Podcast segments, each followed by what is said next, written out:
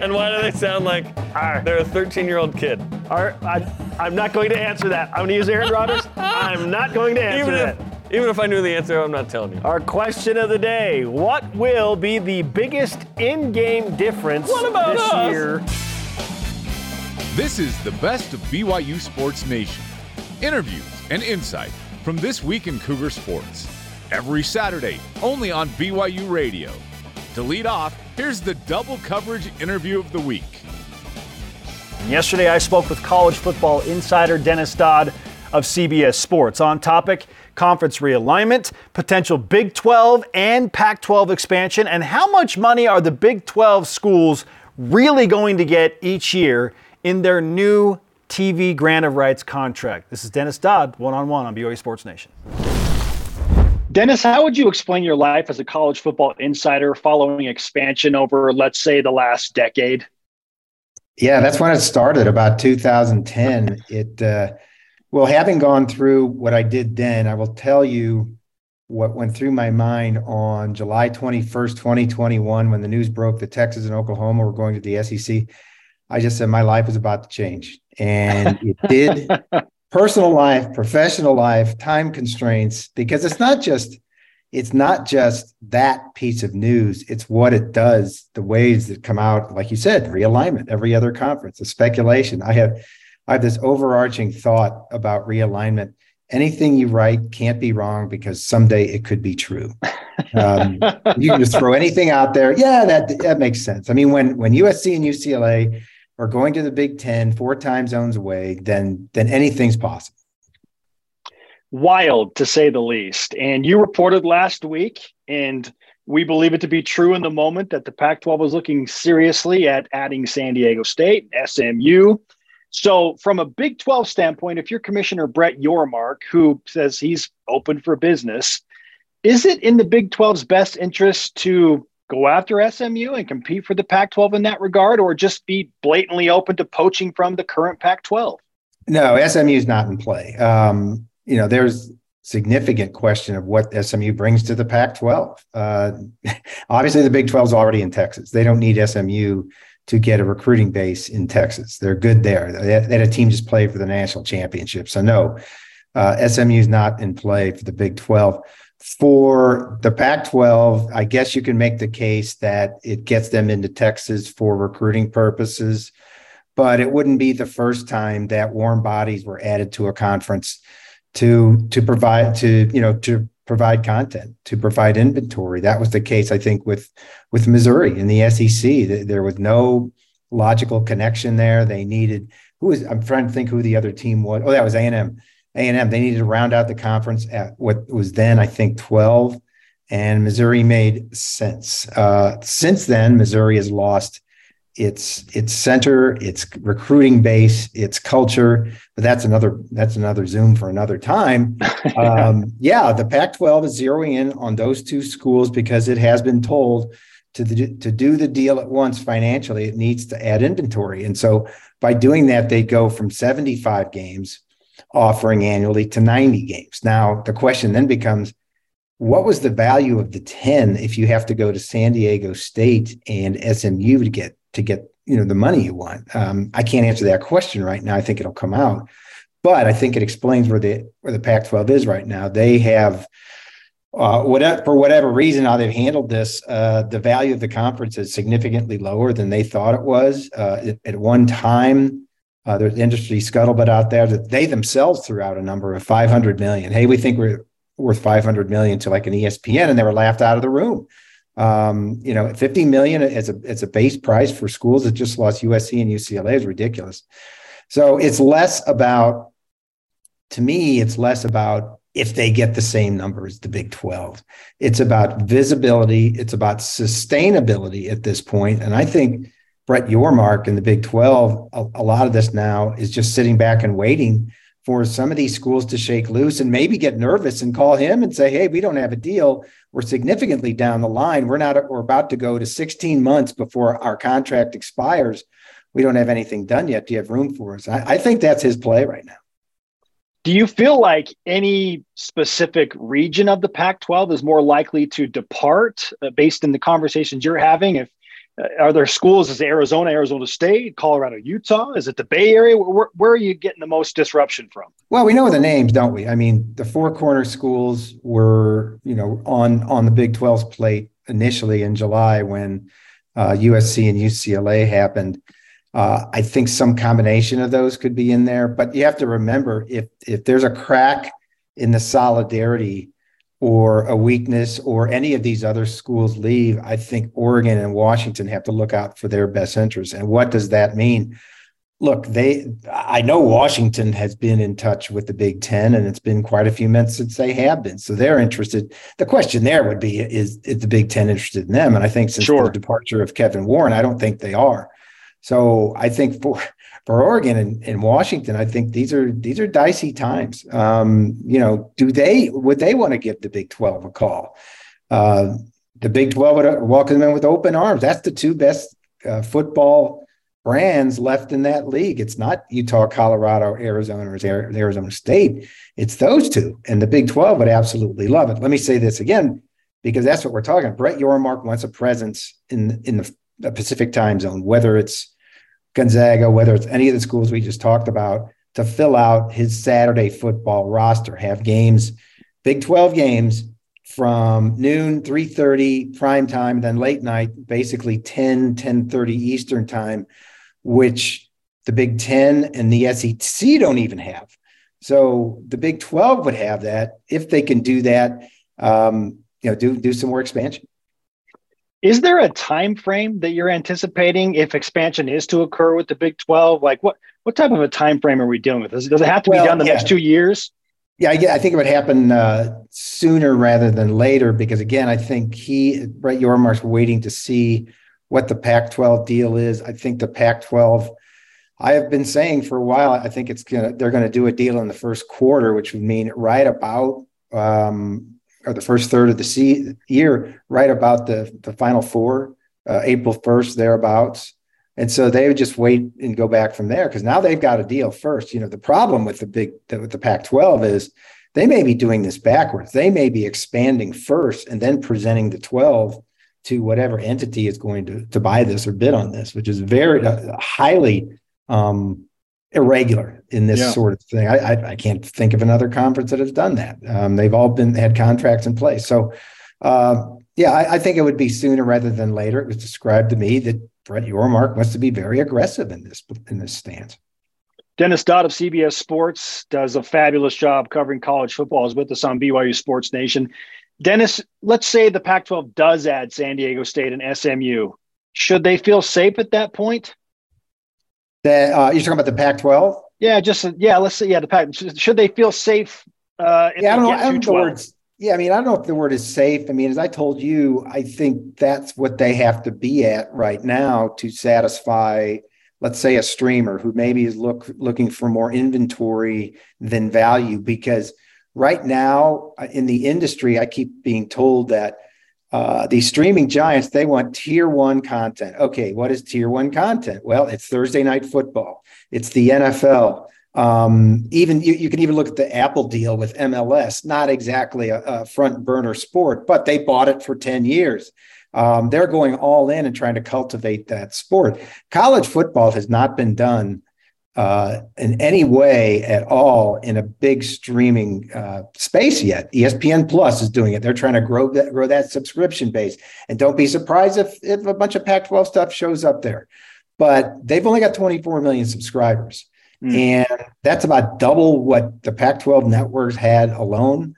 I don't think anybody in that conference wants to put most of their stuff um, on on streaming, but that's what I'm told. It would be significantly more than 50% of their games, whether it's 75 or 90, on a streaming giant, whether it's Amazon, Apple, ESPN Plus.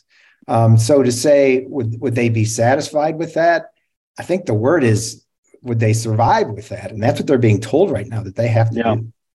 I know it's very difficult to project how much a streaming deal would be worth and assessing the moving parts in the Pac 12. We, have learned that the Big 12 is essentially going to be a little under $32 million per school, which frankly is really good with losing Texas and Oklahoma. What do you anticipate the number will be for from the Pac 12? Well, I think the fact that it's lasted this long is why we don't know. Um, I think the projections have been 30 to 35 million. I'm being told by some that that's optimistic. Mm. I was told by some it was as low as 21 million.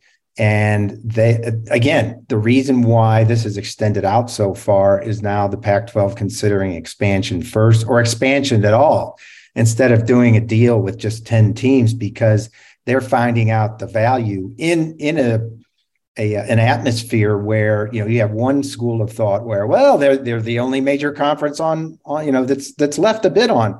Well guess what? The streamers don't care. You know what else is left a bid on?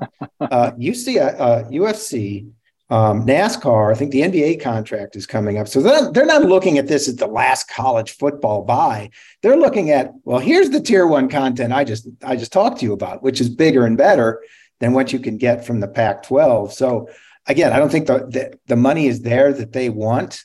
And that's that's why they're extending out so far. So we'll see. I mean, that's an open-ended question. Great stuff again from Dennis Dodd of CBS Sports. Uh, we'll finish up with some Big 12 questions. Dennis, with the early departure of Texas and Oklahoma in 2024, how does that impact the landscape of college football? And primarily, how does it affect the Big 12 and their own stability? Yeah, no, it's look, I think both parties were motivated to get things done, get something done. Uh, Texas and Oklahoma and the Big 12.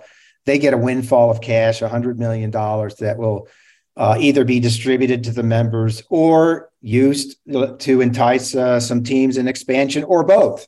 Uh, I think that's both on the table. So that's a win for the Big 12.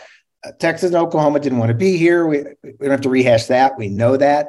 They wanted to get out as soon as possible. Um, the next step for them is I think the SEC world is really interested to see how that schedule looks, the scheduling model, where I think the only thing we know for sure right now is that um, you know, right now you have a, a, an uneven schedule where a team like Georgia has never visited Texas A&M. And that's what been over 10 years since they've been, gotten in the league. So I think wow. what they've said is every uh, of the 16 teams, every team is going to be on each other's campus at least once in a four-year period, which is huge with 16 teams. That's almost mind-boggling that you could accomplish something like that in football. But that and maybe uh, one division in the SEC, I think every FBS conference is eventually going to do that.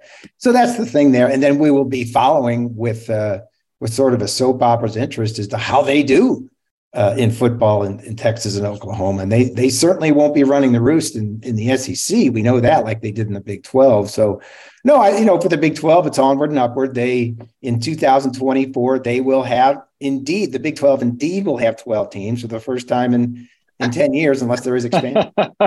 hey, we might as well get to the actual number at some point. That's right. a great point you bring up. Um, and then I, I want to finish with this. Do you feel like Brett Yormark and the Big 12 settled in any way with their TV contract because they were in such a hurry to lock things in? Well, I, I, think I don't think they settled. I, again, I think there's a school of thought like, oh, they took less money just so they could get a deal done. Look, it was the deal that made sense for both sides, and there was no um, look. Again, what was out there was streaming about to take off, but not here yet. That that number was going to be bigger if they let this contract run out. So they took what they could get, and I think the biggest piece of it, they're getting more money than with these 12 schools and they did with Texas and Oklahoma. That still boggles my yeah, mind. Yeah. Where 31.66 million average per year, the conference, you know, the people I talk to in the conference think with NCAA uh, college football playoff revenue, with NCAA tournament revenue, with bowl revenue, that they're going to come out something close to $50 million per year. And if wow. you would have told people that again, in July of 2021 that that was going to happen, you would have been laughed out of the room. So I think they're in pretty good shape. I mean, if we're going to talk about taking less for the dollar, I wonder where the Pac 12 is going to sit at right now. Um, Brett Yormark had a vision. He attacked it. He went early. I think it's going to pay off. And oh, by, and by the way, it was a short term deal. What was yeah. it, six or seven years? So it's it's not a 15 year deal like the ACC saddled with. So he it's gonna it's very nimble they're going to come out of that uh, with a value at the time that's going to be you know bigger than it is now. That was one of our favorite interviews this week. You're listening to the best of BYU Sports Nation. This is the best of BYU Sports Nation on BYU Radio. Don't we all love football and BYU football? I do love that. What's trending presented by BYU Food to Go, the MVP of your next event. It's time that we share some more love, Jarom. We've been waiting to do this for a while, and I can't think of a better day to do this with love as the theme. Mm-hmm. Because we are sharing with all of you which Big 12 games that we love the most. And just to set this up, we're going to alternate our lists. So, Jeremy, you'll start, you'll give your number one, and then if I'm a little bit different, then we'll talk about You are- I would say why you are that a little bit different. Ranks differently. Okay, so anyway, we'll go from number one through number nine. Yeah. You lead us off with your most loved game in the Big 12 football schedule for BYU. What if I told you it was just the nine games in order? Would that be weird? Or yeah, that's not my order. Okay, number one, the game I love the most. Okay. October 28th at Texas. Just Really? a return to 2011, 2014, the big kahuna in the league in terms of brand, the future SEC team. I love the game at Texas. Now we know Texas and Oklahoma are out after one year. Uh, this will be fun. We can play all the hurdle highlights of Yep. Taysom Hill that our hearts could desire. Last time BYU uh, played there, they won. BYU leads the series 4-1. Yeah, let's go. That's my that's my favorite game. That's the game I love the most.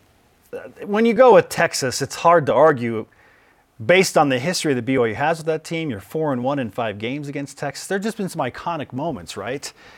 But it's not number one for me. It's the other big name program that's one and done in Big 12 play, and it's senior night on November 18th for BYU hosting Oklahoma. That giving Oklahoma a November 18th game in Provo is quite the send off by the Big 12 to, to send them to LaVell Go to Stadium. the all loud on the Western Front in this case. I've said this before. I feel like this will be an emotional experience to the max for BYU fans who have waited for so long for the ultra meaningful November game. It does not get more meaningful than Oklahoma and their final Big 12 road football game in Provo on senior day for the Yeah. Cougars. It's just, we've been waiting forever for something like this. So, Oklahoma is my number one. When it happens in the schedule, obviously the cachet they bring in, they've never been to LaVell Edwards Stadium. Both games that BYU's played against Oklahoma have been in neutral sites. I wish that they were sticking around for another year so BYU had a chance to return to Norman and BYU fans could experience that road trip. But hey, I'm not going to complain about a home finale against the Sooners. They're going to see what are called mountains, uh, which would be very exciting. I had Oklahoma number two. So what's your number two? My number two. Okay, and I, I get that people are gonna be like, huh? I'm going with Kansas because it's the first Big 12 game. And I'm rating these a lot on just like the experience as a fan. Talk about emotional experiences with senior night. The first Big 12 game for those BYU fans that make the trip out to Lawrence, that's going to be something special. And I like it because I feel like it's a winnable game for BYU to open up Big 12 play I would hope so, Spence. Yeah, September If it's not, 23rd. we in trouble. September 23rd in Lawrence against a team that started last year 5 and 0. Kansas kind of created some buzz. They, Coach Leipold is doing quickly a great went downhill. job. You know what? Kansas Kansas I feel like is right on par with BYU. I feel like it's a fun, intriguing, even matchup with BYU being on the road. On par, we would hope BYU's ahead. If they're playing, in, if they're playing at a neutral site, maybe, or in Provo for sure. But on the road, Big 12 opener. Kansas had one good year. We're on, we're on the same we're in the same plane as Kansas. Hey, I'm not, I'm not we alone. stink. I'm not. SP Plus has Kansas as a better football team than BYU too. Yeah, no, no, no. They're expected to be better. Obviously, they used to be the dregs. They could quickly become that. Uh, they have a good quarterback, Jalon Daniels. But when Jalon Daniels got hurt, Different team. they were not great. Jaren they Hall, lost when he bunch. got hurt, BYU was a different team too. Yes, but BYU he was still playing, and they were still, uh, you know, they won four in a row at the end. Kansas did not do that down the stretch. They were terrible in the last half. Uh, I have at Kansas number three because of those reasons. Um, it's the first, yeah, it's because it's the first game. okay. Um, and it's a winnable game. Like when you think, what are the games that BYU can win of those nine? Kansas is clearly one of those. Winnable game. And on the road. Like on the road, that's probably the most, eh, at West Virginia, you'd like to think is the most winnable. But I wonder about motivations in November. What's the record? Um, long travel. What time is that game? When did BYU get? Like, there's all these things, right, with the, the East Coast and whatnot. So we'll see. But at Kansas, yeah. Plus, there's there's some, uh, you know, revenge factor there from the 92 Aloha Bowl. Aloha Bowl, excuse me. I pronounce it like the city in Oregon. the Aloha? Aloha. Aloha Bowl Okay. in 92, which is like the only football game that Greg has had to miss for a non basketball reason ever, by the way. One of his kids was born that day. Oh well, So, that's uh, I guess that's yeah. a reason that makes it work. And he was sidelined. um, that day. But anyway, okay, what's your number three? Number three, surprisingly not Texas. I'm going with BYU's home opener in the Big 12. Again, I based my list on experiences for fans, like the electricity of a Friday night Big 12 home opener. All right, Ben Franklin. Cincinnati back in LaVell we're saying, but this time as a Big 12 foe. And since he's, man, they've done a really nice job over the past. What have they years. done? They've been incredible. so they they bring in what I hope at that point is a a national ranking. I hope they're nationally ranked, and it's under the Friday Night Lights. And BYU's got them for the Big 12 home opener. The Cougars run onto the field. Hopefully, they've got some in the uh, pinings of Dave McCann, some jets to fly over the stadium. I don't know if it's going to happen on a Friday night, but we'll see. Has Dave confirmed that yet? that They're Jets. No, he has not confirmed that yet. He will soon. I'm hoping. I'm hoping that BYU is three and one when they open up home Big 12 play against Cincinnati. What if I told you they will be? I would. They love will that. be. I would love that very much. It's a men's Wearhouse guarantee, Spence. Yeah, home opener for me. Yeah. Great, great experience. Mine's the same. oh, number four, Cincinnati. Cincinnati. Friday night, conference weekend, home opener, Big Yes. 12. Fantastic. It's Going to be electric. I have Texas at number four. So the biggest difference we have in our list thus far is you got Texas number one. Yeah. I got Texas number four, probably because BYU and their fans have already had the chance to make that trip to Darrell K. Royal Memorial Stadium twice. Not in the same league. but not in Let's the same go. league. And it's, it's a finale. But Texas still number four, very high on my list. Austin's going to be a great trip, great food, great culture, great game day build-up. That'll be a lot of fun for fans to attend on October 28th. All right, who do you have at number five? At Oklahoma State. This is the regular Really? season finale. Um, I, I've surprised myself that this isn't higher. Um, uh, T Boone Pickens Stadium, like this is going to be great. The, OSU is sitting there when Texas and Oklahoma leave as kind of that incumbent bigger dog, right? That's consistently top 25 and interesting last year, just seven and six, but like they're pretty good, right? BYU's got a, some revenge Sure, from uh, sure. not not only Tangerine Bowl but Fiesta Bowl in 74 and 76. So I haven't played since uh, your boy Gary Sheide and Gifford Nielsen were uh, suiting up for the Cougs. This game is uh, lower on my list. I'll tell you the specific number in just a moment, but I'll tell you the reasons I don't love this game as much as you. I don't love that BYU has to play at Oklahoma State a week after they play Oklahoma. I think that's really tough. And it's Thanksgiving weekend, so it loses a little bit of luster for BYU fans to be willing to travel. I don't think that the turnout is going to be quite Welcome as high. to meaningful November games, people. I Like, know. Like every year on Thanksgiving weekend, you're going to play a game that matters. And BYU might be playing for bowl eligibility. We hope they've already secured it Yeah. a week or two or three before.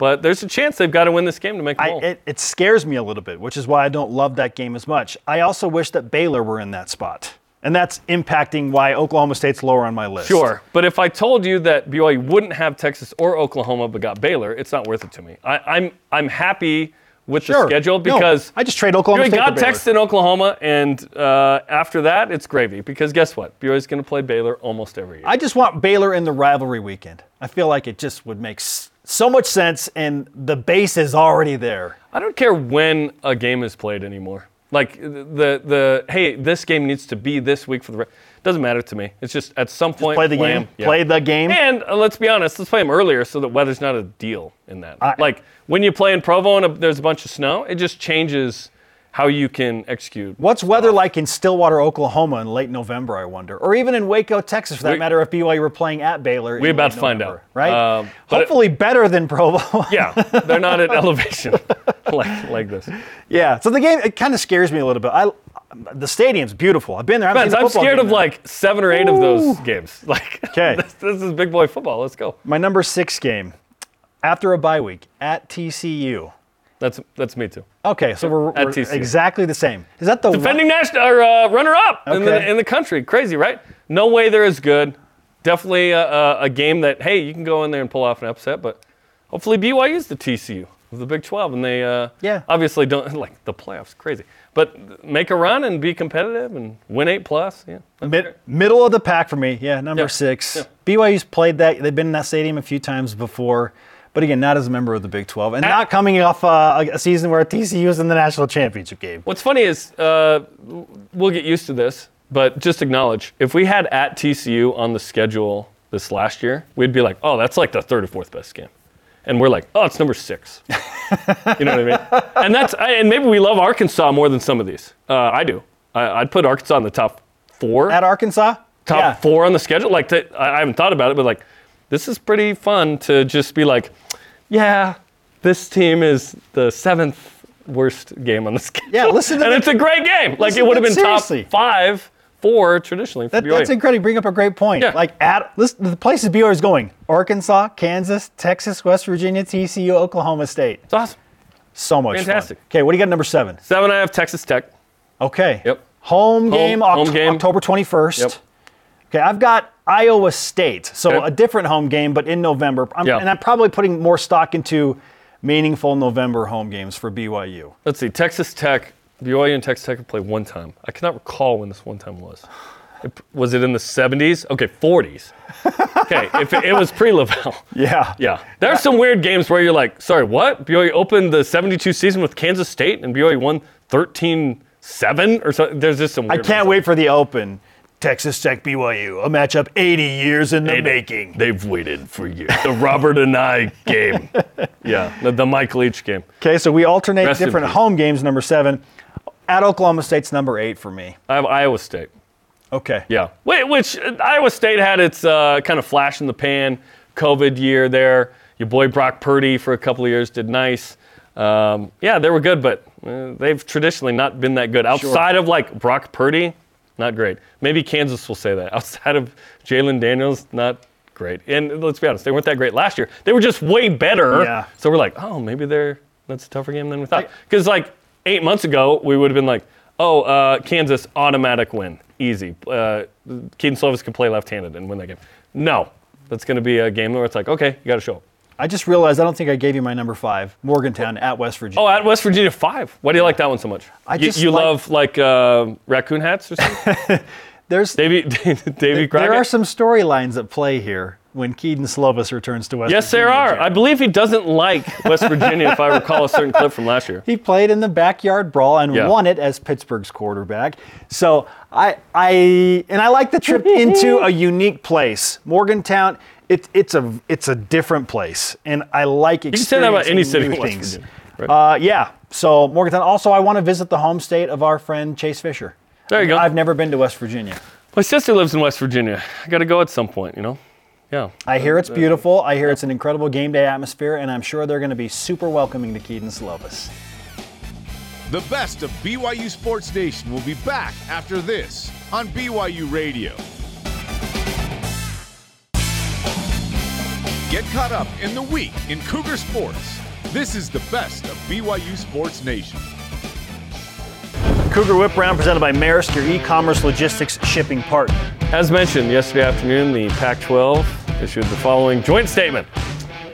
The 10 Pac 12 universities look forward to consummating successful media rights deals in the very near future based upon positive conversations with multiple potential media rights partners over the past few weeks. We remain highly confident in our future growth and success as a conference and united in our commitment to one another. Is this the most there's nothing to see here statement ever in front of a burning building? Yeah. Yes. I just I don't feel like the Pac-12 needed to do this unless there actually was something wrong. Like th- there's there's a problem. People are worried. Like did the conference feel like they needed to do this because there were Because the athletic Athletic directors has been reporting. and The yeah, Athletic. like Yeah. yeah, there there are articles out there, and so it's like, well, it, it just seems defensive. Like, oh no, no, we're It's good, we're good, we're good. Yeah. I don't think they needed to do this because now it just casts a more negative light on them. I think by releasing that statement. Yeah, th- th- obviously, uh, you know, what kind of deal they get, how much it's worth. Is it worth it for Oregon and Washington to stay in the league? Is it better for them to perhaps bounce for the Big 12? Do they still think that the Big 10 is an option? Are the four corners in play for the Big 12 at that point? Does it become Mountain West Plus if they leave? There's a lot of questions still to be answered about that league. Big 12 feels like it's in a better spot than it was pre TV deal because uh, they got that locked up and perhaps are enticing enough at some point if it doesn't work in the Pac 12 for some of those schools. Uh, I think that the point that Dennis Dodd brought up is pretty apt, and that is if you're going to SMU and San Diego State potentially as a way to lock in a better deal, Inventory. it's just you just need games now. So like yeah, over it's inventory over quality, and that's never a good position to be in. So. I'm inter- I'm highly intrigued to see what they do and what type of a streaming deal they get. And in the end, this is a BYU Rashita thing for Cougar fans and Ute fans. That's what it is. I don't care what the Pac 12 does. But we all do as it pertains to BYU and Utah and those contests. So, Strangely, Big 12 fans are in on it too. It's Big 12 versus Pac-12. Yeah. It's not just BYU versus Utah. more than a truck stop, I'll tell you that. Jerem, you're super excited about this, I'm sure. I love this next one. NIT bracketology. Oh, it's my favorite thing this time of year. Currently projects BYU making the NIT as an unseeded team, mind you. They would face Utah, speaking of BYU Utah, in their opening round game.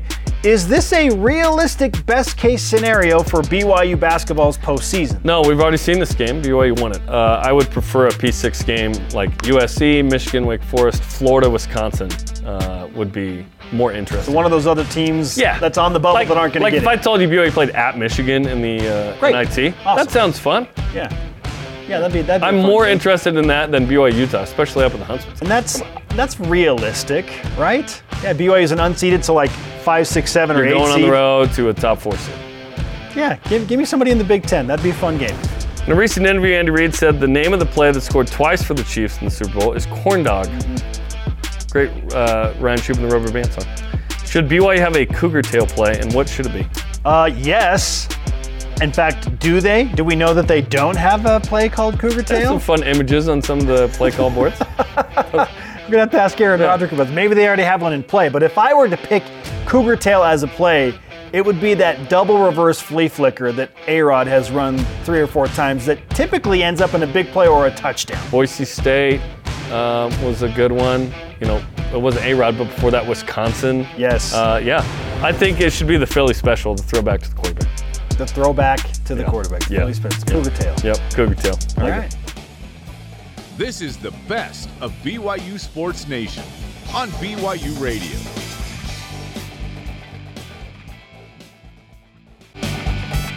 The best of BYU Sports Nation collects our favorite conversations and brings them to you every Saturday. Shep and I had the opportunity to speak with Steve Young uh, from uh, his carpool situation. in He's just a dad. He's just a dad. He's just doing his dad thing. Had a fantastic conversation on topic. Our Andy Reid, the Super Bowl, Steve's increasing social media game, and of course his thoughts on BYU in the Big 12. Two on one with Steve Young earlier this morning. Steve, I need to first and foremost compliment you on your increased role on social media. You've stepped up your social media game, and it is appreciated. so funny. My kids have been making fun of me for a long time. Uh, in fact, you know, I, I, you know, Dad, you don't do anything, and you know, and I was like, it's better. My life is better. I don't want to have the hassle, and and, but then I, I, they gave me such a hard time. Like, okay, let me just peck away at a little bit, and uh, so then. I I didn't ever had an Instagram, so I got one, and they're like, "Dad, it's embarrassing. You only have a thousand followers. I have more followers than you do. It's embarrassing." And I'm like, well, I don't know what to do. What do you do? Buy them? Like, I don't know what to do. so maybe you guys can help me get some followers so my kids don't make fun of me so much. Jeez. All right, we're on the Steve Ooh. Young follow Steve Young on Instagram Yeah, campaign today. I don't. I don't think it's going to take too much to ask people to follow Steve Young. I, I have a feeling that you're going to see an uptick in followers pretty quick. Well, I'm taking a beating at home, so feel free. But it's been, it has the reach is a little bit like alarming and weird, and I don't know what to say about it because I'm in church and it's Super Bowl, no, the championship weekend, and the 49er game is on, and I, uh, and I got a taping, so I'll get it later, and I check the phone, and uh, I see that Josh Johnson just threw a pass for the 49ers. I'm like, what? What is going on? and then I, I, I do a little quick check, uh, and uh, and you know it's like, oh my gosh, this is crazy. And then Josh Johnson gets hurt and, the, uh, I'm in the second hour, and Josh Johnson gets hurt, and so I think, you know what? I'm going to tell people I'm in the parking lot warming up. I'm ready to go. You know, so I, I do that thinking, I, you know, I don't think anything of it. So a couple days later, a buddy of mine goes, "Hey, you know that thing went viral." I'm like, "Uh, okay, great." I go, what? He goes, "Yeah, two and a half million views." I'm like, "That is nuts!" And then for the next two days, everyone I saw, everyone in my life, talked about, "Hey, I heard you're in the parking lot warming up," and I thought, I just I thought I, that's when social media hit me. Like my gosh, you really have been uh, like because there is some power, not power, but some I don't know something in it that really could be kind of interesting. So anyway, let's not belabor that. But my kids are still making fun of me. I love it. Steve Young is with us on BYU Sports Nation. Just just for the record, how many plays could you have gone if you had actually transitioned from the parking lot to the game? in this offense, and I'm not kidding you, in this offense with Kyle calling plays and the bubble screens and the slip screens and the RPOs, like I know for sure I could get off the RPO and throw the slant. Uh, I might be with a little air, a little a little space, be able to throw you know something a little bit further. I mean, you could get some plays in. There, the, the defense would the defense would creep.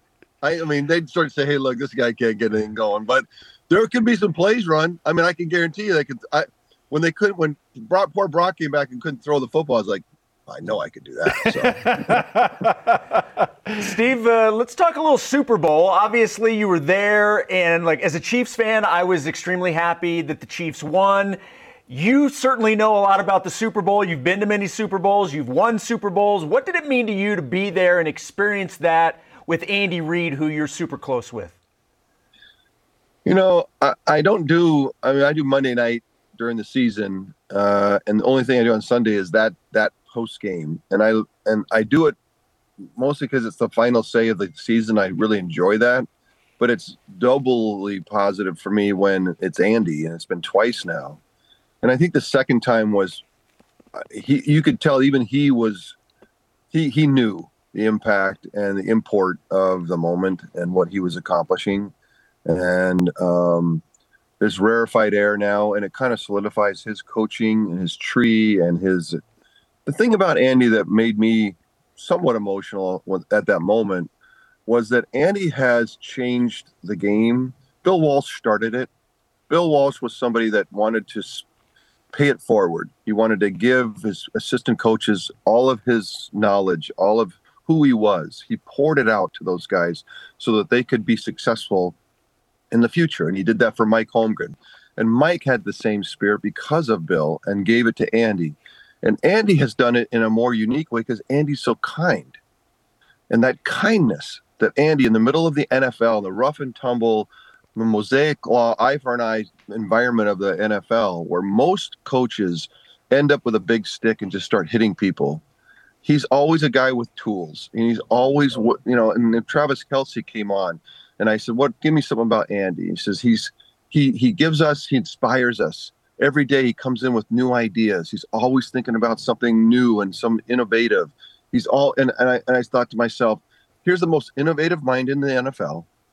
Here's the most successful coach in the NFL, and here's the kindest guy in the NFL." And I just think that's the thing that people don't realize is that you can be excellent and kind you can hold two things that don't necessarily go together. A lot of times, excellence means that then you're famous, and then there's hubris, and then there's uh, the inevitable, um, you know, self-absorption, and like Andy's just kind, and I think that's changing. The guys that are getting jobs today are all these young guys that have been influenced by Andy Reid, mm. and it's changing the it's changing the NFL. It's changing how players are treated. It's changing how they're coached and how they're dealt with and how they're inspired. And so I feel like there's a lot going on when you ask me that question with Andy Reid. Steve Young is with us on BYU Sports Nation. You took a picture with Andy and Tammy after the Super Bowl. Another thing that went viral, if you will, and BYU fans especially took hold of that. What was that moment like for you to be with Andy and Tammy celebrating the Super Bowl championship for the Chiefs? Well, I've been with him a long time. Everyone knows that he was my JV coach when we went to Air Force in the JV game, and it was my turn. And we rotated the three quarterbacks. Jim Kimball, Mark Haugo, and me rotated the starts, and uh, and and it was my turn to start in, at Air Force. And I remember him walking in the locker room before the game. He goes, "Mark Haugo's dad's moved, flown in from Minnesota, and so he's here in the in the stands. Is there any way you'd let him start?" And I said, no. I guess Mark Haugo's dad's going to watch me play. I think that's awesome. And, uh, and so that's where Andy and I started. That's where we that's where we've been that's how long, you know, we've been together. And and Tammy and the ups and downs of their lives and the challenges of their lives. And so that was unfair for me to be there in that moment with all of those years and with Tammy to know what what their lives have been like. It wasn't just like some coach coming by for an interview. It's like I I've been part of their life for a long, long time. And so that's why it was, you know, kind of triple special. All right, Steve, if we get a chance to ask Andy this, we're going to ask him the same question I'm about to ask you. But we were having a, discussion on the show the other day about the, the best Cougar to ever be in the NFL. And we, we agreed it was you, Andy was second. Do you agree with what we've, uh, we've come down to? Well, there's a there should be a coaching, uh, uh, uh you know, kind of competition and a player competition. Okay, you know I mean, because like they're they're they're they're they're different. They're different, and uh, and Andy, man, I I, I mean, he's starting to the the. I didn't. I, my biggest issue is that I I sat I sat some years and frustrational front frustrational. Uh, that's that's good. Frustration years, uh, and so you know, Andy's just he's running the he's running the clock out here. I mean, he he could with his innovative mind and how he's staying fresh with the game and how he's inspiring the game. He's a, he could be a Tom Brady kind of figure here. He could be 78 still coaching. I mean, yeah. I I think it's possible. So he's gonna. It's fun. I, I, I but also I could see him retiring. Like I could see him kind of you know kind of you know not playing. So uh but anyway, awesome conversation. Sounds like a barroom kind of conversation. Good luck to you guys. it's right there with who had the better team, 83 or 84 at BYU, Steve. So, you know, again. Well, I, that's not a competition. That's not a competition. I don't even want to hear about it. I'm with you. It's 83, man. All I see is all I see is Gerald McNeil running over me in the back. You know, punt returns, 16 punt returns for a thousand yards. hey, uh, speak, uh, speaking I, of, I you guys like my background, my my background. You know, my Toyota Sienna. This is my this is my swagger wagon. Bro. It looks so great. how I roll. Hey, you're doing the dad thing, and I appreciate that. I, I do the same thing, so I'm I'm right there with you. I just love the fact that all these people that have been walking behind you have no idea that they're about to be on national television. uh, no, this is Silicon Valley. This is they're this is they're not focused on sports here. That's they true. Know they, this, this is true. They're, they're, just asking where Zuckerberg lives. Where's Zuckerberg live? This down. You go down the street. Go get him. All right, Steve. Uh, speaking of BYU football, they're making the transition to Power Five status. They're in the Big 12. They're going to have 10 Power Five games next year. What's the key, in your opinion, to handling a Power Five schedule like BYU has never seen before? Well, it's it it the roots of it are in recruiting. Um, we have, you know, and this Tom and I and Kalani, everybody, everybody's all in in trying to make sure that we improve our recruiting prowess. Um, you know, over the last 10, 15 years, it's been a slide into where we're not getting the LDS athletes in Utah. We're not getting the LDS athletes in the West. And that's just something that we can't abide. So uh, I think there's a real effort to make those improvements, um, the development plans that, that players want and need. Um, I think there there's a lot of things that Tom's doing in the last six months, getting ready for this battle and honing our game and getting it ready. Um, I'm happy about it and really excited, and that's where it's going to happen. Now, when you get to NIL stuff, you know, I don't suspect that BYU is going to be the ones that are going to be paying Arch Manning a million, two million dollars. So there's a capitulation to that. We got to figure out how to get through that. People here locally at Stanford are trying to figure that out because they're not they don't want to chase around that as well. So there's some, you know, some changes still afoot. You know, the idea that the Pac-12 might or Pac-10 now might create some environments where they that disappear. I mean, there's a lot of stuff that's still in the mix but we're set, we're solid, and we've got to recruit. That's the bottom line. And um, everything else will kind of come out of that as long as A Rod's around calling plays. And if A Rod gets a head coaching job somewhere, I hope we're, we're we are training the next Mike McDaniel or yeah. you know those guys that left the 49ers for years um, that are still leaving the 49ers every year. It seems like we have to find people who can call the plays, teach the position, and make sure that we are, no matter what, in the Big 12, throwing the ball like BYU always had. That's how we have to live. That's how we have to die. And so, as long as we're doing that and we're recruiting really well, we'll be in the mix. But if we can't recruit better, um, then we don't want to be in the bottom rung. You know, kind of the the guys that you know that are four and eight in in Big 12 schedule. We don't want to be. Well, that's not where we want to be. We weren't there in Independence, and uh, we don't want to be in the Big 12. So, um, and I think there's there's a lot to love about. You know, everyone knows at BYU and what we can be, and I think it's about time to go find the full measure of who we can be. I think it'd be super cool, and there's a lot of alumni that are fired up about it and trying to help. And I think that Tom and Kalani are ready to go do it. So let's recruit. Let's help everyone. Like the whole community needs to help recruiting. Um, I don't know how that works, but we've got to be, you know, we're, we have a mission, a worldwide missionary effort. We need a worldwide recruiting effort for BYU football too. All right, Steve, we appreciate the time. Live from his Toyota Sienna swagger wagon. Nobody does it like Steve Young in the Silicon Valley. Eight seats. Look at that. Eight seats, 14 cup holders. I love it, man. Hey, uh, let's make this a monthly conversation because we still need to talk about Jaren Hall and Zach Wilson and Kedon, Kedon Slovis, and a Slovis, bunch of other stuff. So let's do this again oh, soon. wow. Yeah, you, yeah. we do have a lot to talk about. You're right. I forgot about that. Well, we covered the big ones, Andy. We covered Andy and the Big 12. Yes, so sir. We'll, we'll, we'll, we'll have time. I'm around. And hey, look, just call me. I'm in the car. I pull over and uh, see everyone. How you doing? See ya. And uh, we can do it anytime, anywhere. So. You got it. Thanks so Thank much, you, Steve. The best of BYU Sports Nation will be back after this on BYU Radio.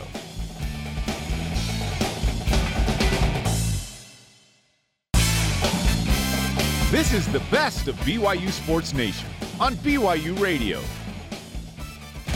Cougar Whip Round presented by Maersk, your e-commerce logistics shipping partner. Friend of the program, Big Game Boomer, ranked the loudest college football and basketball stadium duos with LaVell Edwards Stadium and the Marriott Center, with BYU at four. Wow. Should Brigham be higher on the list, or are you cool with four? I'm okay with number four, especially when you look at some of the places they rank higher than. Uh, yeah, number four is very fair. I mean, behind Jordan Hare of Auburn, and I mean Lane Stadium, like the- these are epic, epic places. So yeah, top five is great for me. Yeah, I'm, I'm good with it. You know what's even louder than the Marriott Center? The Marriott Center. That is by far the loudest venue in college basketball. Marriott Center is pretty good too. We still need to have our show in the summer where it's just dedicated to correcting things. A whole that show? Let's do a constantly segment. Said the wrong way. As it pertains to BYU athletics and the oh, opponents they Oh, yeah. take on. No, it's a segment. We'll do it. Jerem Lauren Gustin is 17 rebounds away from the West Coast Conference single season rebounding record. yeah, dude. Will she clinch that record tonight at Santa Clara? What's funny is the last four, she's averaging exactly 16 and a half. Hmm. And against Isn't right Santa Clara, her season average? she had 15. Oh. Will she get 17 tonight? I think, yeah. I think she I will think she too. gets exactly the prime number of 17. Santa Clara made a bunch of shots in an upset win in Provo the last time they took on They're BYU. gonna, they're gonna miss. They're gonna miss a few more shots tonight. They're gonna miss those. They, they, they fire up a ton of shots. They're gonna miss a few more. Lauren's gonna have opportunities for 17 rebounds. Do the rumors and stories of the Pac-12 uh, struggles to secure a TV deal validate BYU's entrance into the Big 12 in the direction of the conference? And why is it absolutely? Yeah, yes, yeah, I, to a degree, but I'm almost hesitant to put to add more attention to the rumors and struggles Why? Uh, I don't- because I feel like the Pac-12 is going to come up with a deal. It's probably not going to be as much money as they want, but they're going to have a deal in place. It'll probably be like 25 or 27 million per school. Yeah, I have a deal. Great, great. deal. People are like, oh, they're not going to get a deal and they're going to disband and the Big 12 is going to poach six teams away and the conference is going to go away. Well, Oregon and Washington do have to assess. Wait, is it worth locking this in for a few years or not? I'm just pushing for more. see- I'm just pushing for more money if I'm one of those two schools. Like, hey, give us a bigger share. You know we're the big dogs. We know what that does to the rest of the teams in the league, um, and so does Boise State. So I'm not sure that's a good uh, idea there. Yeah, like like yes, it Alabama validates doesn't have BYU though. Alabama and Georgia don't have a bigger share in see, Ohio State and Michigan don't have a bigger share. It's not a thing you do. I don't think. Jeremy, it's great to be in the Big 12. Yes, it is. It's great. The best of BYU Sports Nation. We'll be right back. Rise and shout for the trending topics of the week here on the best of BYU Sports Nation. How about this, BYU Sports Nation? I know you're not going to like this. The SP, or the SP Plus numbers, rather, from Bill Connolly and ESPN are out. And if you watched the show yesterday, you heard us make reference to it. But let's bring it up again just to uh, stir up the emotion, shall we? Just to aggravate you further. BYU, out of all 14 teams in next year's Big 12, ranked dead last in the SP Plus numbers, number 62. And if you're wondering, well, what the heck is SP Plus? It's a combination of what you did last year, what you bring back in returning production, what they're projecting you to do this year based on who comes back and how they did it last year. BYU is 62nd. The next closest team is Kansas at number 57. It also takes into account recruiting, mm-hmm. Jason, and recruiting history. Mind you, BYU was number 25 in this metric last year, so they are 37 spots lower. How much do you read into this drop and the SP Plus numbers overall, especially the fact that BYU was last out of the 14 Big 12 teams? Yeah, like I, I, certainly did not expect to see BYU end up where they did in terms of the other Big 12 teams. That that was honestly quite surprising to me that they came in dead last in terms of the rankings. But I want to go to something that you just said because you mentioned that last year BYU was 25th in this. Okay, would you say that BYU lived up to the 25th preseason SP Plus rankings? Eight and five would not qualify as yes, number 25. Yes, we got super. excited. it would be look.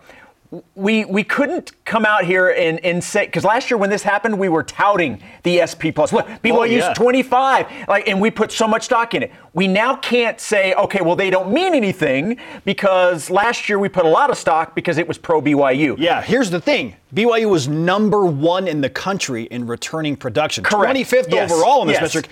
Number one in returning production. And I honestly believe that's what's playing the most into this ranking. Now, I also believe BYU has added a lot of talent. I, I will be shocked if, when it all is said and done, BYU is dead last in the Big 12. I am not expecting that at all. Okay. Okay. Now, I'm not say I'm not saying that they're going to be a top two or top three team. I'm not saying that. I'm not saying that they can't do it. I'm just, uh, but I'm not saying that. Okay. I will be so surprised if at the end of the year they turn out to be dead last in the Big 12. I just don't expect that. Let me quantify why this is not that big of a deal, okay? First of all, there are 130 plus college football teams now. It feels like there are a few more joining each year. In fact, BYU is going to take on a first time FBS foe in Sam Houston State this year, who are making the jump from the lower division up. So that's not an FCS game, by the way. I know some BYU fans are like, why is BYU hosting two FCS teams? Sam Houston State is not an FCS team. They have made the jump up to Division One FBS football. BYU is 62nd out of 130 plus Yes. Division One FBS teams. That's still top half Yes. in the SP plus projection. I know it's last in the Big 12, but it doesn't really matter that much because of what you just pointed out. BYU was number 25 last year and number one in returning production overall, and it was uh, eight and five because of you picked the reason. I know a lot of you are going to lean toward well injuries and lack of depth because of those injuries. BYU did put together a four-game win streak to close out the season, making everyone feel a little bit better. But the Cougars started a fourth-string quarterback in the bowl game. Jason, a fourth-string quarterback. Sol J, Bull J Maiava got it done in New Mexico. It's only happened once before with Tom Young, Steve Young's little brother, who started as the fourth string guy against Kansas, of all teams, in the 1992 Aloha Bowl. It got that bad for BYU. So, yeah, injuries in play. I'm telling you all this because rewind to 2020 to 2021 in that transition. Zach Wilson, gone, number two overall pick. And Dax Milne, his number one receiver, gone. Brady Christensen, the, the core of that offensive line, gone, third round pick. BYU had five draft picks after that unbelievable 2020 COVID based season. And they weren't bringing back much production. And their numbers were super low in this projection. We were all like, oh man, what the heck is BYU going to get? Well, what they do, Jason? Uh, they brought back Tyler Allgeier. Yeah. and he set the single season rushing record. And Jaren Hall was introduced, and BYU goes undefeated against the Pac-12. They go 10 and three, and they're a top 15 team for much of the season. So again, I don't know how much I buy into the SP Plus projection just because BYU has been so wildly inconsistent. In Yeah. fact, it feels like over the past few seasons they've gone exactly They've been the opposite. opposite. Yes, they the opposite of what this statistic when it comes out. Look, and, and look, everybody these days, it's all about the the analytics, and so I, I get why this stuff is out there. And again, it it does us no good to completely dismiss it because it comes from somewhere. Sure, sure. But exactly what you said.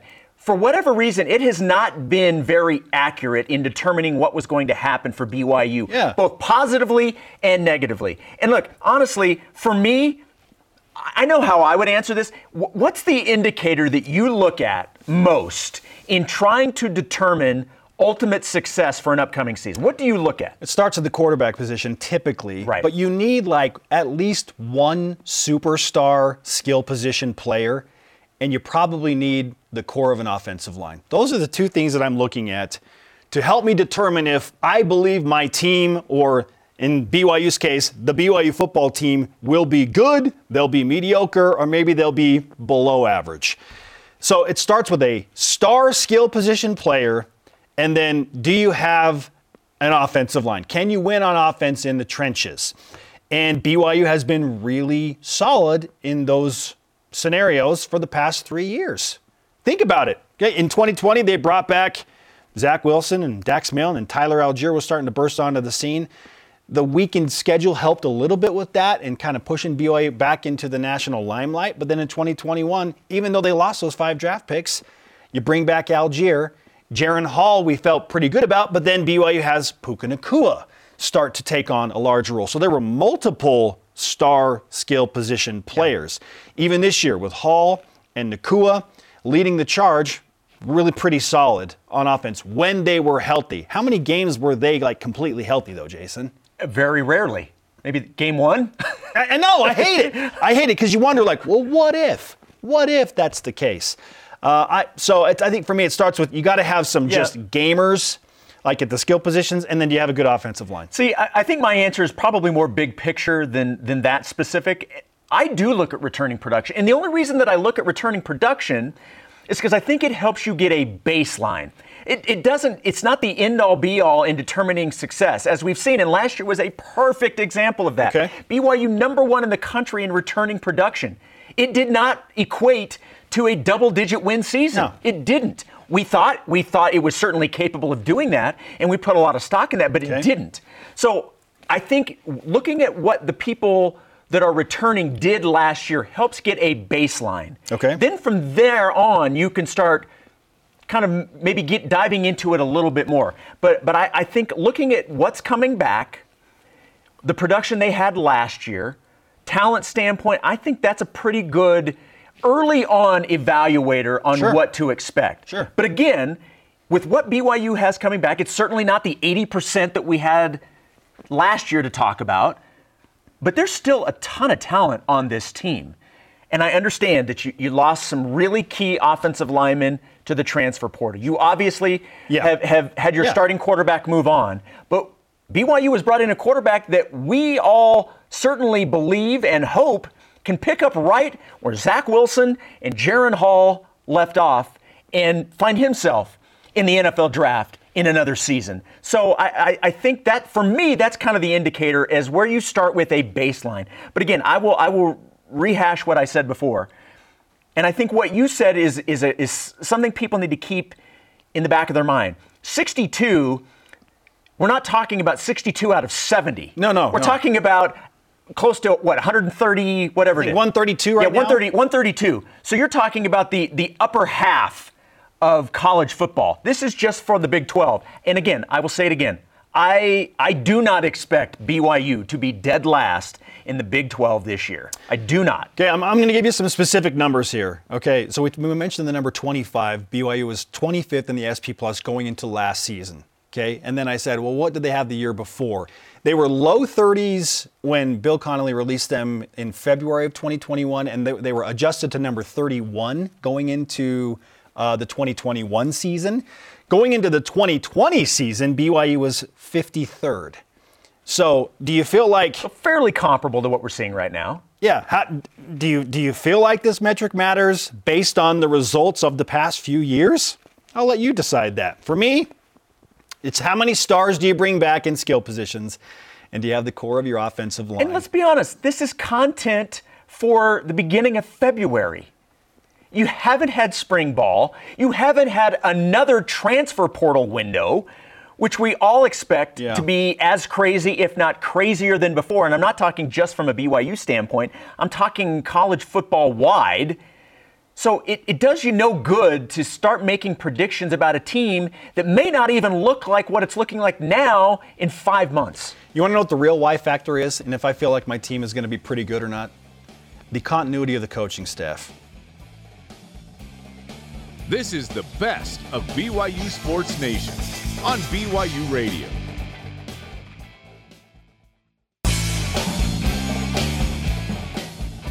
Hear what the coaches, athletes, and experts have to say. Here's another great interview from the week on the best of BYU Sports Nation. He is a recruiting expert to the max, specifically for BYU football. He is Jeff Hansen, Cougar Sports Insider. Jeff, we're all wondering right now can BYU compete in the Big 12 as currently constituted with their recruiting class? So, with that very simple question, I welcome you to the show and ask you Is BYU fit to compete in the Big 12 right now from a recruiting standpoint?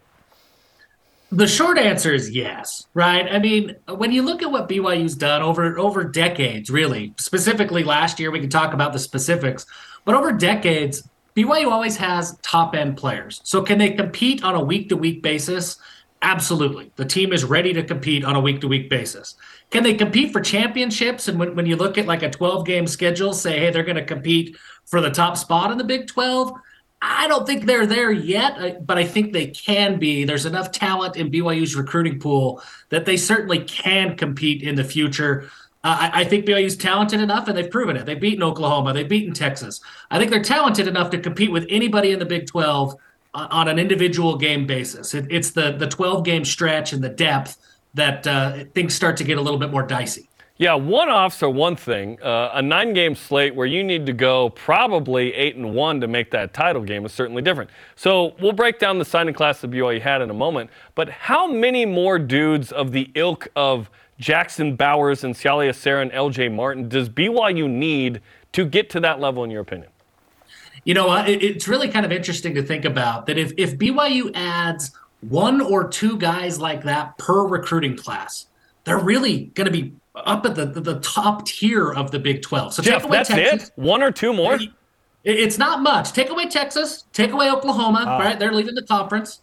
Most schools in the Big 12 are signing two, maybe three four star guys in a class. So if BYU can get to three or four guys consistently, they're going to have the top end talent that the rest of the conference has. I mean, obviously there's year in and year out fluctuations where TCU has a great year. They're, you know, they're going to have a great recruiting class this year. But by and large, BYU would be able to compete if they get three or four four stars a class. It's the rest of the class that really has to improve, and BYU can do that, but they they need to improve, I guess, the floor of their recruiting maybe more so than they need to improve the ceiling of mm. their recruiting. Jeff Hansen, Cougar Sports Insider, with us on BYU Sports Nation. Jeff, every recruiting class has a brand or a trademark, something that clearly the coaching staff was after. So, what's the trademark or, or the brand of this specific recruiting class for BYU? Yeah, I, my answer is going to be probably not what you're expecting, Spencer, but I, I, think discipline. So when I look at the recruiting class this year, they only signed, I think, 15, 16 high school guys on scholarships. And that's not something that BYU has done traditionally. Even when the scholarship crunch is, is pretty crazy, they, they tend to go to 20, 25 guys in a class and almost fill up that recruiting class. Now, because of the emergence of the transfer portal and things like that, BYU didn't have to maybe throw those Hail Marys out at the end of the recruiting cycle and fill in the bottom of their class, those remaining 5 10 scholarships, with guys that are kind of, eh, like, do you really want to bring them in on scholarship or not?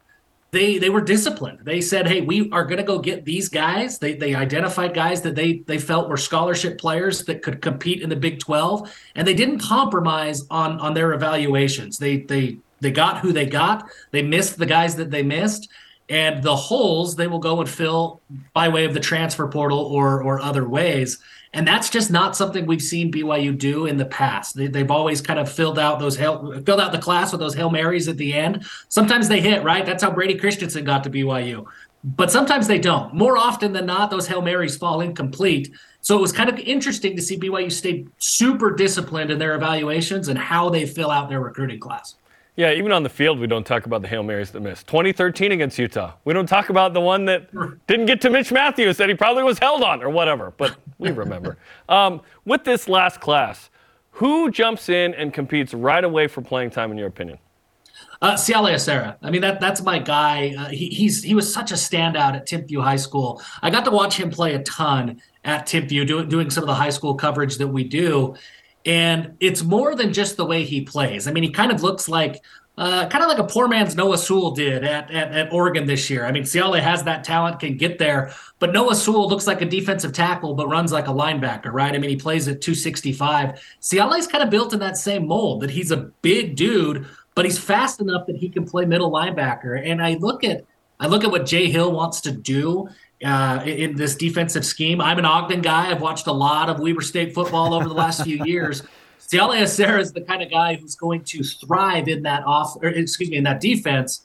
So how quickly can he get up to speed? He's got the physical tools to step in right away. It really is going to come down to the mental side and how prepared he is come game day. I think he can get there. He, has got that kind of work ethic. I, I, think he can compete very early on in his career. Jeff Hansen of Cougar Sports Insider. He is a recruiting expert.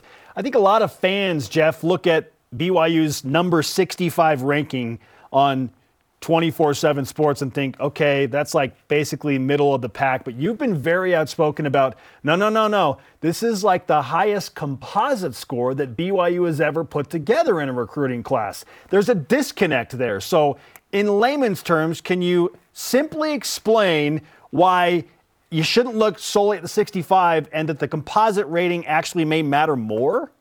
Yeah, I, have got to do layman's terms because I don't understand all the like really complex stuff. but really, the, the team rankings, there's an aggregate score that is all put together, and and quantity matters in that aggregate score.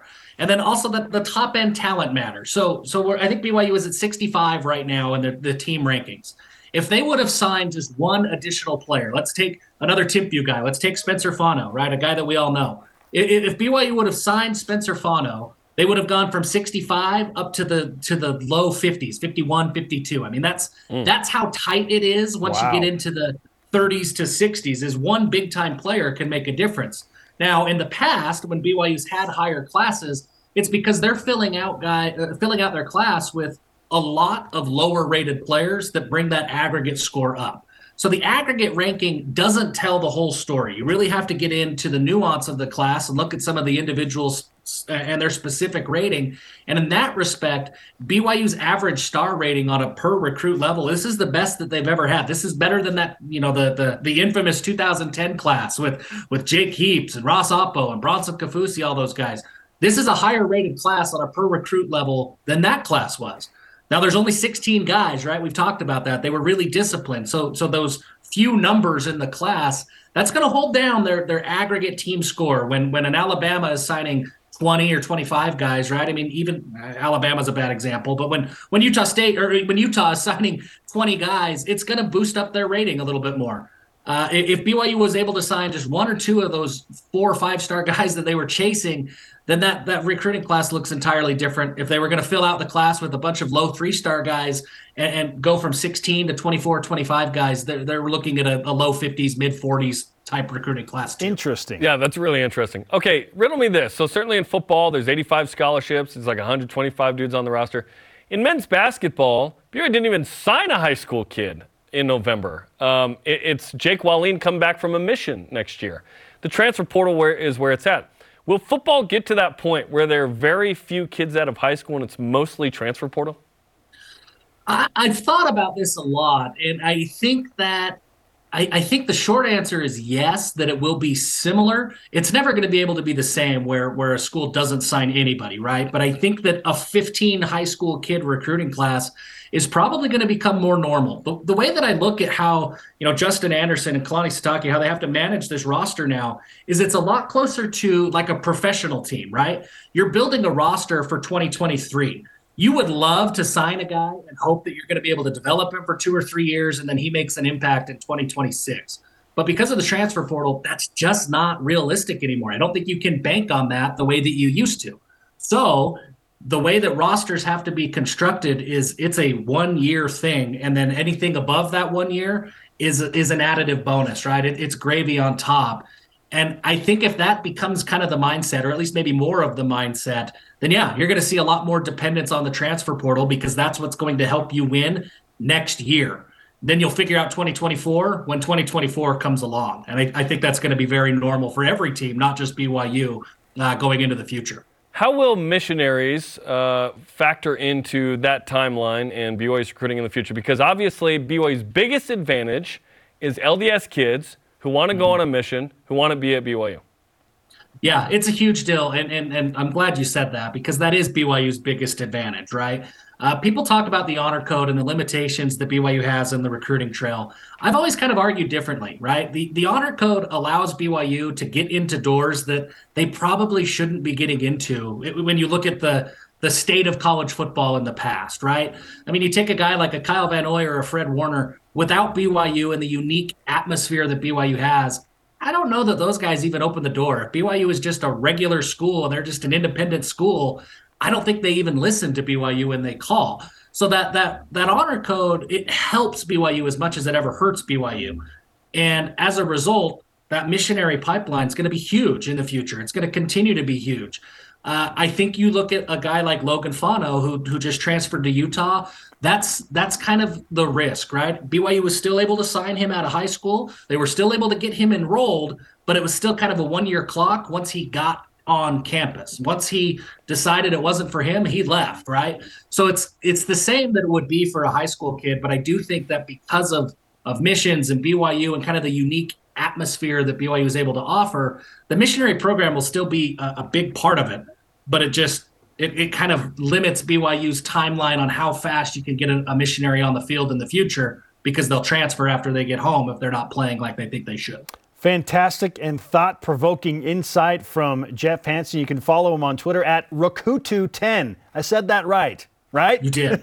You did. Well done. All right, Jeff, we appreciate the time. Thanks, Jeff. We know you'll be busy watching the transfer portal, so uh, don't get too comfortable. We'll probably call again and want to do a post spring transfer portal conversation as well. Love it. Thanks, guys.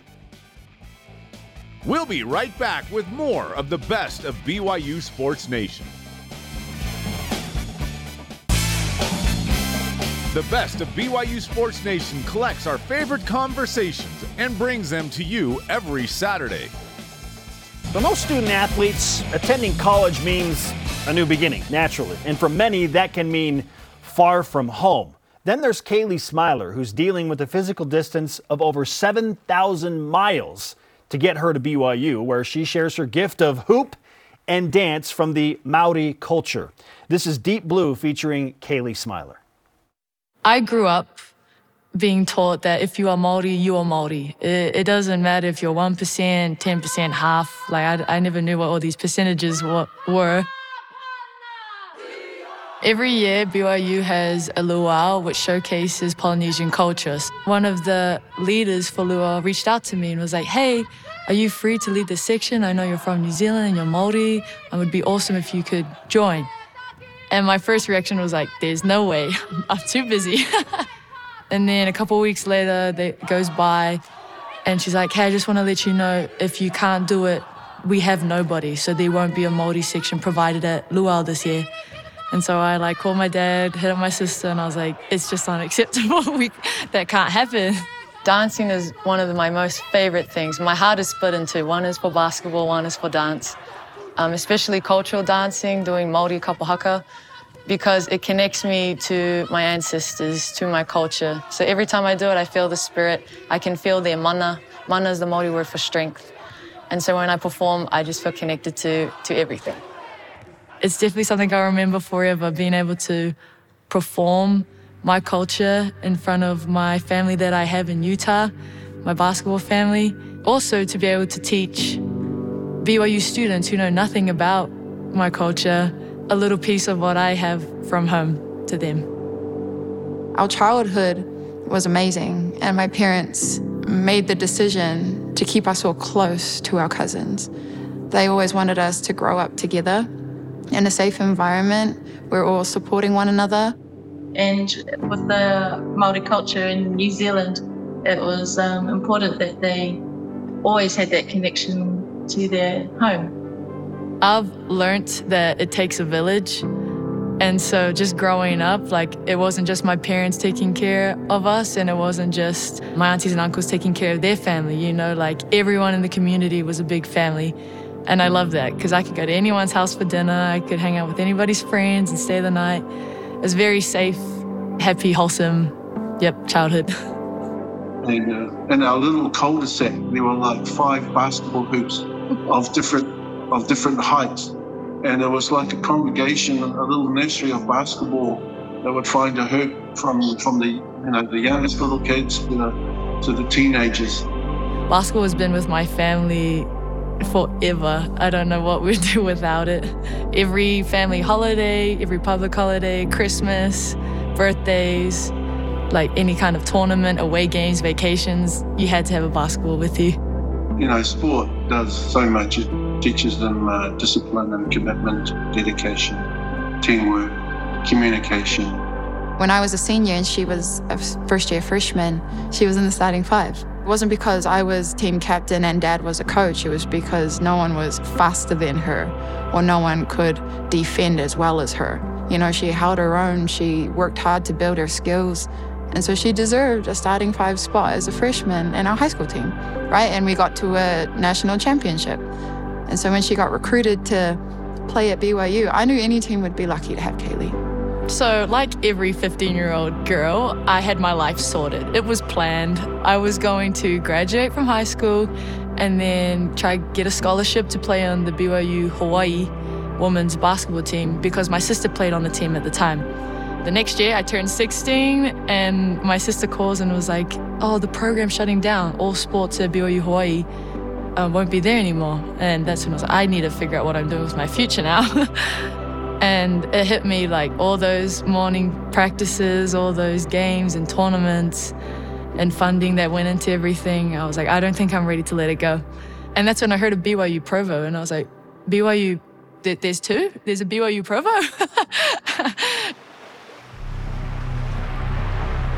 I'd woken up late and I got a random call, and all I could hear was Kaylee, Kaylee got hurt. Uh, we're going to the emergency room. Can you meet us at the hospital? I was at Deer Creek boating with some friends. It was my turn, and I was wakeboarding, and I fell off, and I fell off pretty bad. So, you know, my feet came out of the boots. As I was putting my board up, I started getting sucked under. And before I knew it, I was hit by the side of the boat propeller. And so it shot me out. And at the time, I didn't really understand what was going on. Too much adrenaline. I honestly thought the ladder hit me. Took a quick look, and yep, it had cut all the way down to my, my femur bone. She has like the tendency for things to happen to her. Heavenly Father definitely has a list of special people that he looks out for. It's definitely Kaylee on that list. Something will happen to her, and then she doesn't even get a good result. The outcome better than what you could have thought, you know? I was basically the miracle of the week because if I had been cut like two inches higher, then I would have passed away. I would have just bled out on the boat. Or if I had been hit two inches lower, then that would have been around my knee. So I, you know, I could have been amputated from the knee down. If I was two inches inward, then it carries my femoral artery. I could have been hit and passed over there. It was just amazing. There was like, there's no way you could get in an accident and yet still have the most perfect circumstances for us to perform surgery on you. And so they're like, you're a lucky girl. And that's why, yeah, it's definitely a miracle I'm here today. So it's not just that Kaylee got into an accident. You know, four or five miracles happened after that. Of course, they happened after that, you know. After Kaylee graduated with her bachelor's degree, she had to go home to New Zealand because she was no longer here on a student visa. Of course, she had to go back. That was the tragic thing. But then they offer her a master's program, completely paid for. Of course they did, you know? And so just like that, I renewed my visa and I came right back for another two years. it's great. I don't know. It always works out for Kaylee. I don't know. she must be doing something right, you know? I'm incredibly proud of her as a, as a young woman. She represents not only her family and her country, but her school as well. No, we, we're not there, but we know that she's very well supported uh, from friends in the community to all the coaches. Never in a million years could I have imagined where I am today. I'm like the first in my school to get a Division One scholarship to go full ride. I'm the first in my neighborhood to, you know, study in the States, do all these kind of accomplishments. So I feel like when I win, we all win. E koreo e ngaro. I can never be lost. Um, he kāka noa hau, for I am a seed, i roia mai rangiatea, a seed sown from heaven. I love it because it reminds me that I can never be lost if I if I know who I am, if I know where I'm from and where I come from, then I shouldn't have a problem. Even though I live all the way out in Provo, Utah, e koreo e ngaro, he kāka noa hau, i roia mai What a journey for Kaylee Smiler, both in physical distance and the emotional toll of the things that she has gone through. She almost died That in that accident, accident. And, and and she's still playing with the knee brace, and you know she's still recovering from that. But just for her to be here is special. There's a New Zealand pipeline with women's basketball, which is awesome. Obviously, covering rugby over the years, I've come to appreciate New Zealand in a fun way and Maori culture like we have, and it's just cool. I, it, cool to hear the phrase she uttered in uh, Maori. She can never be lost. She's a seed sown from heaven. Yeah, pretty that cool. is- that is pretty fantastic. Pretty deep. It's awesome. Join the conversation 24 7 on Twitter, Instagram, and Facebook using the hashtag BYUSN. The best of BYU Sports Nation rolls on after this.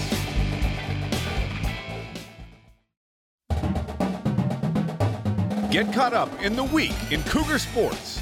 This is the best of BYU Sports Nation. The Cougar Whip Around presented by Maersk, your e-commerce logistics shipping partner. Ah, yes. The Big 12 announcing they will be holding Football Media Day July 12th and 13th at Jerry World in Dallas. What are you most excited about looking forward to those two days? I think just seeing how BYU fits into the conversation. I am I am excited to hear what all of the other coaches say about BYU and what they bring to year one of the conference. And I'm sure that they'll all be complimentary because that's just what coaches do. It's do. the day for everybody to be happy about everything. But to hear all of the Big 12 coaches Yes. just address BYU specifically is very unique. It's never happened before. And I'm also looking forward to the preseason poll. I want to see where in the heck BYU is going to be picked to finish in year one of the Big 12. It might be like 12th or something like that. Just just get the number. I just Yeah. want to see that. Yeah, you and I are on the same page. I, like maybe it's self-serving, but I, I want to hear what they have to say about BYU, and and, and just to see Tom Holmoe and a BYU logo up with Texas and Oklahoma and Baylor. Yes. Just to see it and witness it, cannot wait. To be officially a part of the madness at Jerry's World. Two-day media Yes. event. Yes. Big Game Boomer has ranked BYU at Arkansas as the 11th overall top non conference game in the 2023 college football slate. Jason, moving forward, would you be okay if BYU was not on a list that included top non conference games? 100%. I'm all about scheduling the dubs for the first three. You're scheduling teams that you know you're going to beat. That way, you always head into conference play 3 0. That's the job. I'm okay with one. I'm okay with one tough non conference game. And guess what? More often than not, it's going to be Utah. And so I'm totally in favor of that game happening a majority of the time. Let's say six to seven out of every 10 years. BYU is going to play Utah, and that most like likely will be part of the top non-conference game list because it is such a heated rival. You and I are going to have to agree to disagree on this one. you don't want Utah on the schedule. I don't want Utah on the schedule, and I want three cakes in the first. Baseball was picked to finish third in the WCC preseason rankings. Will they finish higher or lower? I think they're going to finish right at that spot, Jason. Uh, I think BYU baseball, um, yeah, they're a top three team in the West Coast Conference. I hope they finish higher than that. I do not think they will finish lower than that. I I, I think that number three is a totally fair position Yeah, for this team. when I saw this come out, I, I thought, yeah, I think they got it. And there is certainly, look, there's so many new faces on this team now. They, they bring a lot of guys back. This is one of those teams where you bring a lot back, but you also have a lot of new talent coming in. If some of these new guys can can do what their talent says they can do, there's a chance they can move up. But I do like it at three. Yeah, the top three team get to the postseason tournament, right? Yeah. You're, you're in that mix. Yep. How about this? Chiefs head coach, BYU legend Andy Reid told KCTV5 what he enjoyed for his post Super Bowl victory meal. Yeah, I went to Pizza 51. That's what I did. I got a, a mushroom and uh, sausage pizza. How about that? And a salad just to make my, you know, chubbiness feel feel uh, good. Uh, you can't beat him. You cannot No, beat him. he is the best. Are you more impressed with his pizza choice or impressed with his healthy choice of a salad? Well, I'm more impressed with the healthy choice, but not because it's, uh, it's just healthy.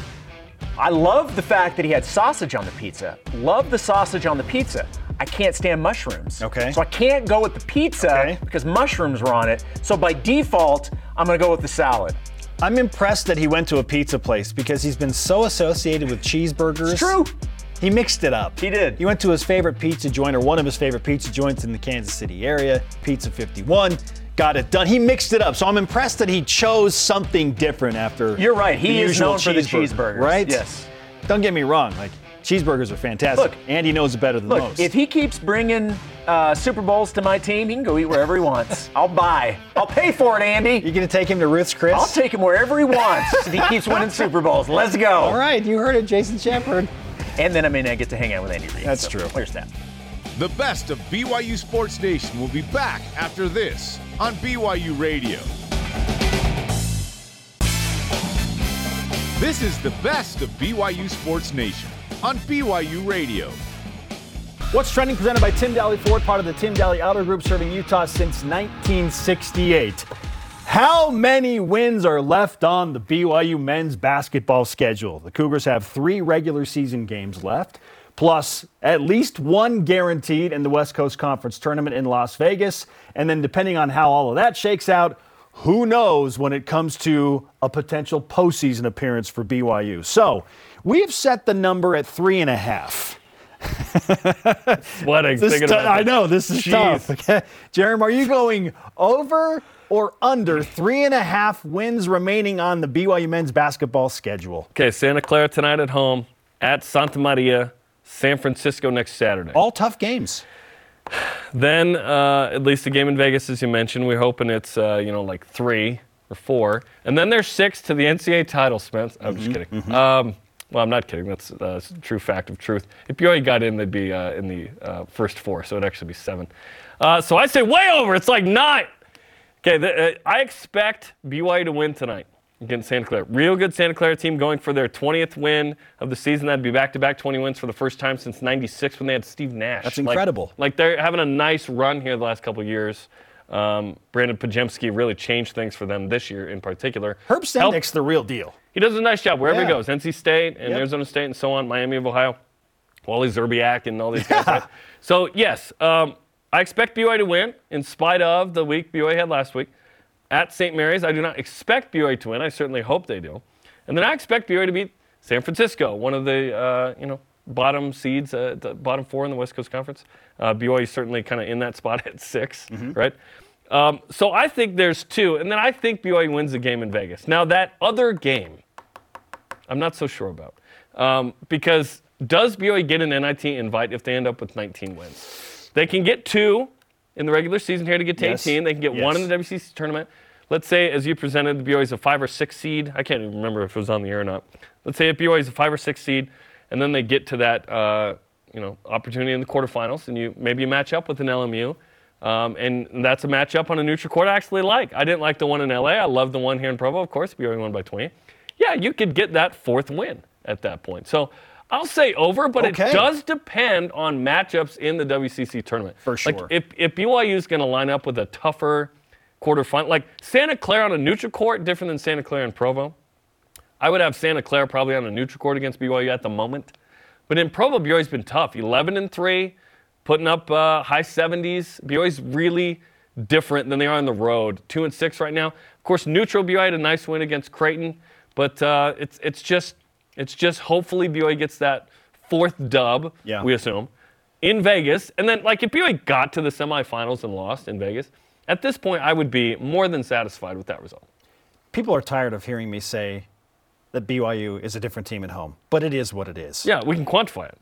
BYU is a very different team at home than they are on the road, especially in conference play. So, for a couple of reasons, I'm taking the over, beginning with I expect BYU to win their final two home games against Santa Clara and San Francisco, just like you presented. Absolutely. I think BYU is going to go 13 and 3 at home, including two wins against pretty good teams in WCC play. And I know San Francisco is a terrible matchup for BYU because they have good guard play. For whatever reason, BYU really struggles this season against opponents in the conference that have good guard play. Well, BYU's starting a true freshman. I mean, It's it- tough. Dallin's doing a good jo- good job. He's a freshman. You can't expect to play like a junior or senior at the moment. Sure, and it's not just entirely on Dallin per Right. se, but BYU has a tough time defending good guards in conference play, whether it's St. Mary's or it's San Francisco or it's Pepperdine for crying out loud. They just struggle with good guards. I know Last the last place team in the West Coast Conference. But like BYU to win their final two home games, and then an understandable loss happens in Moraga. BYU's matchup in the West Coast Conference, if things lay out the way that I expect them to, should be favorable. I have put together a list based on the remaining three or four games that every team in the West Coast Conference has remaining and have come out with the regular season finale projections. I believe BYU will be the fifth seed once again, just like they were last year, and will be playing in a Friday night game. So as you look at the top 9 BYU projected to finish eight and eight in these standings, in these Spencer Linton BYU Sports Nation regular season Eight finale projections. I know. That's going two and one over the back three. They're six and seven right now. We would we would uh, we would uh, do quite a bit to go 500 into the Big 12. Indeed. Like- uh, like- very different conversation next Yeah, year. yeah, yeah, gotta gotta go get better. 500. Gotta get better. So BYU, I think, will finish in the number five spot. That means they would take on Portland or San Diego on Friday night. And I like both of those matchups. Why? Because their guards have not given BYU trouble in the matchups this year. No, those San Diego and, and Portland. No. I like those matchups for BYU, so I expect BYU to pick up a third win and get to Saturday's game against the number four seed LMU. Now, Cam Shelton is awesome for LMU, but he doesn't really have a backcourt mate that gives BYU problems. It's it's Cam Shelton, Yes, and and BYU's he's figured been out. awesome against St. Mary's and Gonzaga. Sure. He was not awesome in Provo against BYU. He wasn't. He was aw- he wasn't particularly great on LMU's home court. It took us had a slow start. Yeah. Finished with 16 points. It was a 64-59 slug. yeah, it, it was not a great performance. So Cam Shelton has struggled First team against all BYU. conference guy this year. Yeah. I like that matchup on a neutral site. BYU beat LMU by 28 and lost by five in Los Angeles. I, like lo- BYU against LMU. I don't like it, site. Spence. I love it. You love it. That would be the ideal uh, quarterfinal. And that is win number four right there, which is why I'm going over. BYU gets to Monday. Oh, the BYU homers pick BYU to win again. Yeah, in these projections, BYU takes on St. Mary's in a Monday semifinal, which Yeah. is an incredibly difficult matchup. I'd love to just get there. Get to Monday. I don't care about that result at this point. Like this BYU team is about just get there, and what if little little magic dust uh, gets sprinkled on BYU? Right? Who knows? beat Portland or San Diego, then beat LMU, and then see what happens against St. Mary's. But if That's the BYU most gets to ideal Monday, road, dude. if BYU gets to Monday, then I think they're an NIT team, win or lose. Then you got to 20. Um, You have and 20 and you, wins. you have some quality wins on the on the resume. You have some uh, bad losses too, but like you're imperfect. That's why you're in the NIT. I'm taking the over. But that means BYU has to win their final two games. Like I am projecting BYU to win their final two games. So I cannot Final two home games, you think? Yes, final two home games in the regular season. Cannot Gotcha. overstate how critical Oh, if it is that BYU BYU loses- holds serve on their home court. If. BYU loses to Santa Clara or San Francisco at home, I don't think BYU makes the NIT. Let alone in Vegas does anything with it. Yeah. I, I think BYU could be in danger of uh, you know just the two games. Sure. The likely scenario is that BYU only plays two games in Vegas. well, guess what? If they Jared? lose a quarterfinal. If BYU loses the home game, they likely finish seven and nine in conference. They finish as the number six seed, and now they probably play San Francisco on Friday night, which is not a great Yeah. matchup for BYU, especially Yeah. on a neutral court. City and Portland stink. Pepperdine does too. They just have matchups that are yet tough for BYU to defend. Why are they so tough? They've only won two games in league. they had won zero in league prior to the game before the one with BYU. Topic two. Tuesday, Mark Pope was asked if he was paying attention to Big 12 basketball in eye to the future, and then he said the following. It's, super scary to play the long game in athletics. It's really, really scary. Um, but for us, it's the right thing to do. And, and, and, and I got all the faith in the world that it's going to pay off incredible dividends. But we're definitely playing the long game with, with that in mind. Okay, so he is paying attention to that, of course. Why wouldn't he be? Um, he's like, sorry, what? No, what is this? We ta- we're looking at Santa Clara. Uh, what, is, what do you think he means by the long game? I believe that this goes back to something that he discussed early this season, which is he talked about a more dramatic bottoming out for this BYU basketball team and the philosophy that the coaching staff is implementing. The offense they want to run, the way they want to play the game. And he said, what's tough is we're going to take a really deep dip and then we will begin to climb together. But the dip is really tough to handle in the moment. And he said, Our guys, like, I'm asking them to do more. It's a little bit more complicated, a little more free flowing, and it's, it's hard to grasp. So it, it takes a while to kind of get your guys into the system. And then again, then you can begin to climb back up the mountain. But he said it's going to be very frustrating along the way. And so I believe what he's saying is the long game is I'm teaching my guys things that they need to know so that they can match up with Big 12 teams and that they can run an offense that I believe will be successful in the Big 12.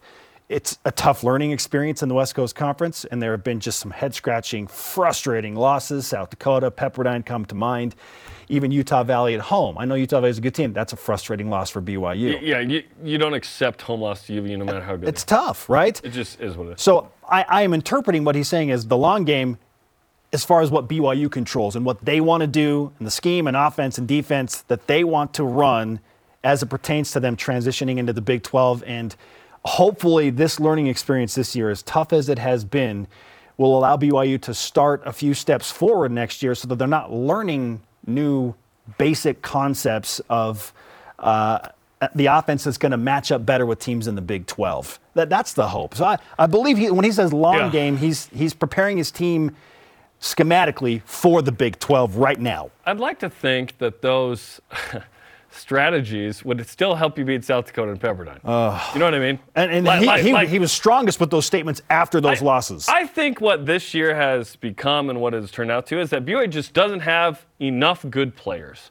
I think NIL is tough. Nick Robinson said the other day to the Royal Blue Collective, there are certain players that we go and try and talk to in the transfer portal, and their essentially agent or marketing rep says, "Okay, the opening number is X, and typically for a Big 12 starter, that's 150 to 350 thousand dollars a year." the fee to uh, just to, just to talk, talk- to talk to them. like get in the door. You have to. You have to. Yes, we would be able to give you X. So the Royal Blue Collective and Coup Connect and all and these organizations, they're trying to make BYU more competitive in this space Mm.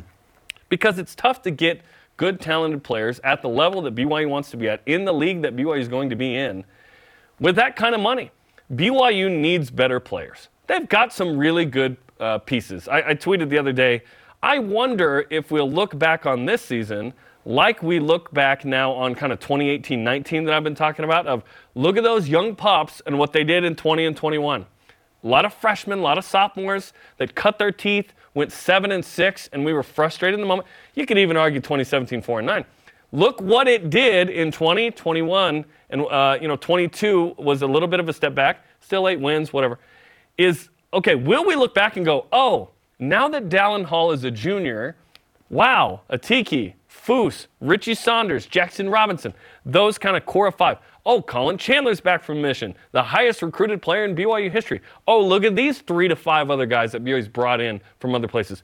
Can they elevate in that space to go 7 and 11 in Big 12 play, 10 and 3 in non-conference play, win a game in Kansas City in the Big 12 tournament, and now you're in the first four or you're an 11 seed. And now you've been hardened by the toughest schedule in the country in that league, or one of them, right? Um, in terms of the schedule, the toughest league.